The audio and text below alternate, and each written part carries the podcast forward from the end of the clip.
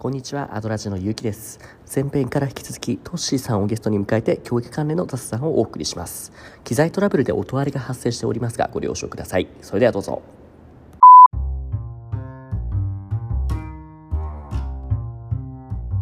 え、ちなみにトッシーは、あれ今、結婚はしてないんですっけ？あ、結婚はしてないですね。なるほど。あれ、ゆきさんは？俺も、俺もそれ結婚どころの話じゃないよ。もう本当ですか？独身ですよ。いいパートナーがいいそうな。やいやいやいや、だから、自分の子供とかって考えるときに、これをどうするのかってみんな、だ子育てしてる人はすごいなって思うけれども、ど、ど、どうやってさ、例えばできたらどっち、どう育てていきたいと思います？まあでも、その興味があることに対しては自己実現してほしいって思う。はいはいはいはい。一方で、まあ、その、おとなしい子とかになった場合は、うんまあ、無理してそこまでやる必要はないっていうのがうんうんうんうんうん。ある。うんですが、でも、やっぱ全体感分からずに、あの、ただ目の前に来た情報だけを処理して、ねあの、うん今を生きるみたいな風にはなってほしくないなとは。そうね、そうね。仕事でもそうだけれども、やっぱり、なんで今自分がそれをしてるのか、それをすることによって全体のどこに役立っているのかっていうのが分からないと、モチベーションもそうだし、そのクオリティも下がるよねっていうそうですね。そこはめめちゃくちゃ思う、思うな。なるほど。なんかよく言う例えとして、なんかカレーの作り方になぞらえてた人がいて、なるほどなって思ったのが会社で働いた時も、とりあえずカレー、えっと、じゃあ、カレーの作り方っていろんなまあね、えっと、野菜を切って入れる、ぬかぬんってするけれども、よくあるは、いその、あの、社会の一つのパーツ、コマとして扱われてる人たちって、とりあえず何も言わないまま玉ねぎだけ切れと。玉ねぎ切れって言われるけども、なんで切ってるかわかんないから。でももしこれが、こ今回その作るカレーは、その野菜ゴロゴロ柄のカレーだとか、スープカレーだとか分かってたら、そういうやつでじゃあ大きく野菜切ろうとか、みじん切りにしようとか、分かるじゃないでも、それも教えてくれない、その料理長が、とりあえずお前は野菜、玉ねぎ切ってればいいんだ言われたらそれはちょっとってなっちゃうよね。うん。なんか、そもそも多分、日本のこれまでの教育って、まあ、うんカレーぐらいだったら全体像わかるけど、うん自動車だったらそれ全体像わかんないよねっていうところから、そうそうそまあ、そうそうそう。の、LINE で言われたことをやる人っていうのうんが重要視されてきたうんうんうん。と思うけど、まあ、それがだんだんと、そうは言えなくなっていって、ねいたりだとか、まあ、自動化できたりとかする中で、まあ、ちゃんとじ、そうですね、意思を持ってとか、まあ、うんうん。できることがもうめちゃくちゃ増えてるので、ねあの、一人の個人の裁量で。うん。それこそ、家を持たずにアドレスホッピングできる人も出てくるぐらい、ね。あの、自由な世の中に。なってきているのうんで、うんで、供給に関して言うならば、その前提条件の教育、あ前提条件の共有が大事かなと思っていて、結局。英語もそうでしょ？とりあえず喋ったら苦労しないからとか言うけども、いや、それじゃわかんないと。だったらそうじゃなくて、実際に俺のディスコードとかにね、日本人のことを引っ張ってきて、英語でコミュニケーションされて、で、この話ができたら楽しいっていう、そこがないと、やっぱりね、勉強しようと思わないよ。はいはいはうんい。いや、まず、まずそうですよね。なんか、なんかどうぞどうぞ。ああ、いいえ、その、ゆうきさんって中、公立中高とかでした？普通の普通に公立、公立、うん、公立、公立で大学私立みたいな感じ。うん。はいはい。公立の中学校とかでも、まあ、職業訓練とかはやるじゃないですか。あるね、あるね。うん。結構幅狭いなって僕は思っていて、まあなんか、うんお菓子ちょっといると。お店とか、あ本屋とかあとなんか、うんキャンピングアテンダントとか、ねえなんかそういううん。代表的な、いわゆる職業ってうん定義されてる人のことが多くて、うん。一方でなんか、例えば、ソフトバンクの社員さんみたいな、なんかわかんないですけど、はいはい、まあ、そういう会社員にほとんどなってるのに、会社員情報ってものすごい少ないなとか、あー、なるほど。会社員になる人が多いんだから、そこの情報をもっと共有してもいいんじゃないのかなっていうこと。そうですね。ななそういうこと、あとは、あの、そもそも、まあ、き母数少ないけど、もっと起業する人いたり、あのフリーランスでもいいと思いますし、うんうんうん。その幅っていうのは、なんかもうちょっと、若い時から、あの、触れられるようになった方が、まあ、それこそ勉強のモチベーションの根源にはなり得ね、そうねるかなとは。。だからキッザニア行けってことかなあ、キッザニアにいてってことですね。なるほど。前にゲストで行けキッザニアが、うん、キッザニアね。前、うんうん、前、いや、関係ないんだけど、前出てくれた他の教育関連の人で言ってたのが、なんか、よく教育か現場でね、その、勘違いって、みんな間違えてるって思うのが、その、とりあえず学生の本分は勉強だから勉強して、で、その後社会に出てから、その社会人としての経験を積めばいいって言ってる人がいいけど、逆だと。はいはい。じゃなくて学生のうちから社会人だったらどういう経験をしてるのかとしっかり見て、それを見ておかないと、その働いた上あの経験を取った上で社会に出ないと、そのズレが生じるんだよね。こんなはずじゃなかったっていうのと。だから、だ俺たち次第とかだったらいいんだけど、これが例えば医学系とか薬学系とか、ほんと6年も何年もやるような業界で、頑張った、もう20後半です。入りました。全然思ったのと違いました。やめました。なんて悲惨じゃないですか。うん。だからこそ確かにそれはもねう、見た方がいい、ね。本当にやってみてっていうよりは、事前にうんね、体験させてあげたいとか、うん。あ、まあ、うん。そうですね、そこは、あのねありますね。、海外の、こう、特に大学生ぐらいの話してると、圧倒的にね、インターンめちゃめちゃやってんね。ああ、あ、そこもめちゃくちゃ聞きたくうんて、さっき、そのやりたいことがあるっていう、明確にあるっていうのが、なんか、うんどういう経験のもとそのやりたいことが醸成されてるのかみたいな例えば俺ののを、やってると。あ、インターンをやっていった人で言うと、その、まあ、一人いるのは中国生まれの香港の男の子がいて、もう彼は今普通に香港のゲーム会社で働いてるんですけれども、まあ、もう本当ゲームを作りたいと。で、そのためのその経験も積んできて、でも、もしかしたらね、その、勉強した上でズレがあるかもしれないからと思ってインターンめっちゃやったんだって。でもそんな、だからその中でゲーム業界のいいとこだけじゃなくて悪いとこもたくさん知ったと。でもその上でもう入ろうって思ったから、結局入った上でも嫌なところ分かったけども、もうそれはもう事前に知ってたことだから、その結局ね、そのギャップが少ない分やっていけてるっていう話を聞いて。やっぱそういうの大事だよね。だっていいとこばかりじゃないじゃないその自分の好きな仕事も。いや、マジでその通りですね。っていうのがあるんですよ。だからね、本当インターンもそうだし、うん。だから、自分のやりたいことに対して、必ずしもいいことだけじゃなくて、そうじゃないこともあるっていうのを、い、いとこだけじゃなくて、悪いところに関してもしっかり聞く、ね、っていう、だ OBOG 訪問とかも本当そうだし、キーツアニアもそうだし、だからこそ、学生のうちからいろんなアドレスみたいなサービス使って転々としてる大学生とか見るけど、めっちゃいいなって思うし。はいはいはい。なんかその、今の話って、その、選択肢を選んだ後に、うん。どうやってその選択肢の精度を上げるかみたいな、あうん上げるかっていう話で、うん。それめちゃくちゃやってるのは偉いなっていうふうに思うので、その情報がちゃんと行き渡ってるのはすごいなってうん。思うのと、はい。あとその前段階で、どういう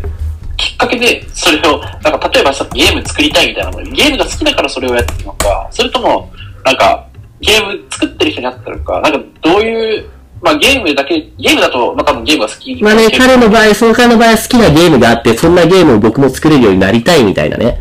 そうそうそう。いうのが、そう、一つあったけれども、確かにね、業界によっては違うよね。そうなんだよ、そうなんだよ。で、将来日本で働いてゲーム会社で働きたいみたいなことを言ってるけれども、またまあ、こうややこしいのは、国によって、その、給与水準が大きく異なって、彼も香港のゲーム会社と日本のゲーム会社、まあここでちょっとどことは言わないから、まあ、まあ、ここも濁すんだけれども、すっごい有名なゲームタイトルを作ってる会社で、キャリア採用ですらも、え、月額これしかもらえないのっていう値段を見て、彼が今もらっている企業と比べてめちゃめちゃ安いことにびっくりしていて、それ、うん、うん、はいはい。そう。だって、4、5年働いて、うんぬんみたいな話をしたときに、もう向こうでびっくりするわけよ。もう、みんな知ってる有名なタイトルを作っている、このゲーム会社が。全然もらえないって聞いて、本当は日本で働きたいとに今それ迷ってる、悩んでるってことがあって。はいはい。うん、難しいところよね。いや、なんか、それ系の話もめちゃくちゃ、国際観的に言うと、アメリカ人、中国人と話友達と話をしてても、やっぱ、給与水準が日本の方がめちゃくちゃ低いっていう話をされて。なんか、昔は多分、あれ、今、そういう話で合ってますか？合ってます、合ってます。で、これね、せっかくだから長くなってから前半後半で分けてもいいああ、全然。時間、時間でも今日何時まで？もうもしかしてあんまないか？ああ、でも大丈夫ですよ。大丈夫？じゃあもうちょっとだけ話そうか。オッケーオッケー。じゃあ適当なところでもうカットはもう、もう、カットはしてることになってるから普通に話し続けちゃって大丈夫ですはいはいはい。そうそうはいはい。国によって給与水準が違いますよ。そう、その話合ってますよ。いや、なんか、そう、それで、それ下手すれば倍とか2倍とか、うん、全然なるよ、全然なるよ。そうそうそうそう。そう。うん。で、まあ多分一般的なイメージ、中国よりも日本の方が多分給与高いとか思ってる人もいるものの、違う全然ちゃう。全然ちゃいます。うん。日本は安いんですよ。逆にね、その現状、海外にもね、いますよ。その海外のゲーム会社で有名タイトル作ってるようなところの、こういうところで働いてると、もう例えば、もうさっき言った給料の3、4倍もあったりとか、あと休みは取りたい時にいつでも取れるっていうところだったりとか、やっぱそうだよなと思って。だって夢を作るようなゲーム会社なのに、結局その裏側で働いてる人が、その、猫気使われてるってなんか違うよなと思って。そうなんですよね。うん。なんか、そこの給与水準、まあ、それは生産性とか利益率とか、そういう、あうんと市場をどこまで大きく広げてるのかみたいな、うんまあ、ビジネスの話になってるんですけど。そこを含めて、日本の子たちがどう育つばいいのかみたいなところは、ねなんかすごい、かあの、グローバルにもこれだけうん人物情報が動いていく中で、はい。どういうポジションを取っていくのかみたいなものは、なんかその、今のままだと中国、韓国とか、まあ、あとアメリカとかの人たちにうん追いつけなくなっちゃって、そうだね選択肢がなくなっちゃうんじゃないかっていうのは、やっぱね、結構うん。うんうん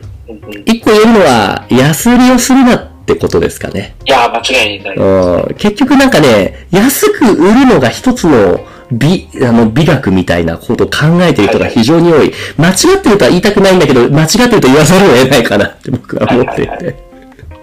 結局それできるのって大企業、大企業ですらそれはちょっとどうかなって思うけれども、個人とかでやってるのに、それ安売りしちゃったら、いやいやいやいやいやってやっていけないでしょっていう。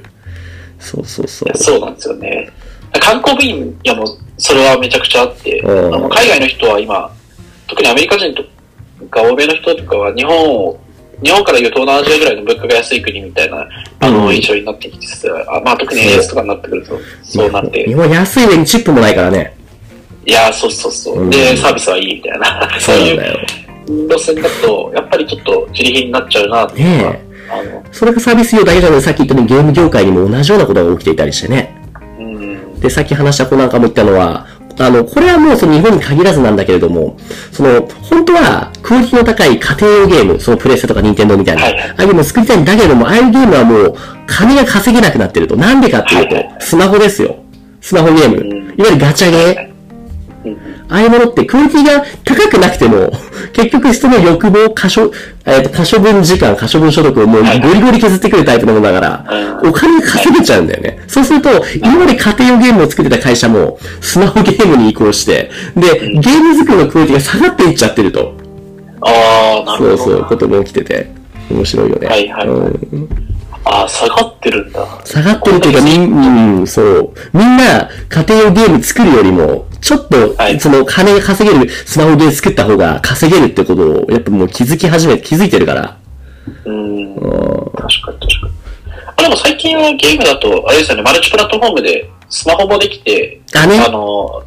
とかも結構、確かにあ確かにと。、メタバース領域とかもね、あの、いメタバースでやろうとしてることほとんどゲーム業界でできてるんじゃないかとか。もうすでにできてるよね。う。うんんだって、フォートナイトとかもそうだし、うん。そうっすよね。そういう意味では、なんか、ちょっと、なんですかね、複雑なゲームというよりは、なんか、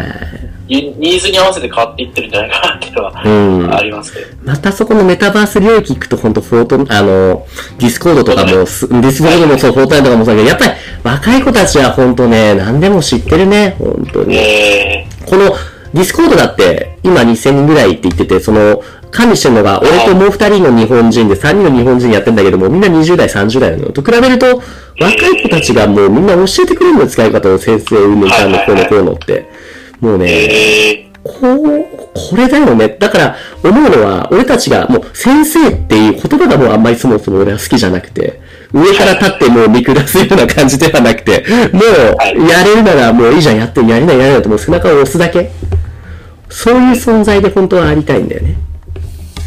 ー、まあそれこそメンターみたいな。だよね。そうそうそうそうそうポジションですよ教えるとか勉強とかじゃなくて、なんかもう楽しくね、学べるようにしてあげたいんですよ。そのためにまずは、その子たちの何が好きなのか、何に興味があるのかっていうのを掘り起こすところですよね。大事なのはね。興味関心をいかに喚起できるかみたいな。そうそうそうそう。うんうんトッシーの方はちなみに教育とかって買ったら何かその分野じゃないけれども、あるいは俺みたいにアニメ好きな人に向けてみたいなターゲットで絞るとかで、何かそういった具体的なアイディアあるんですか？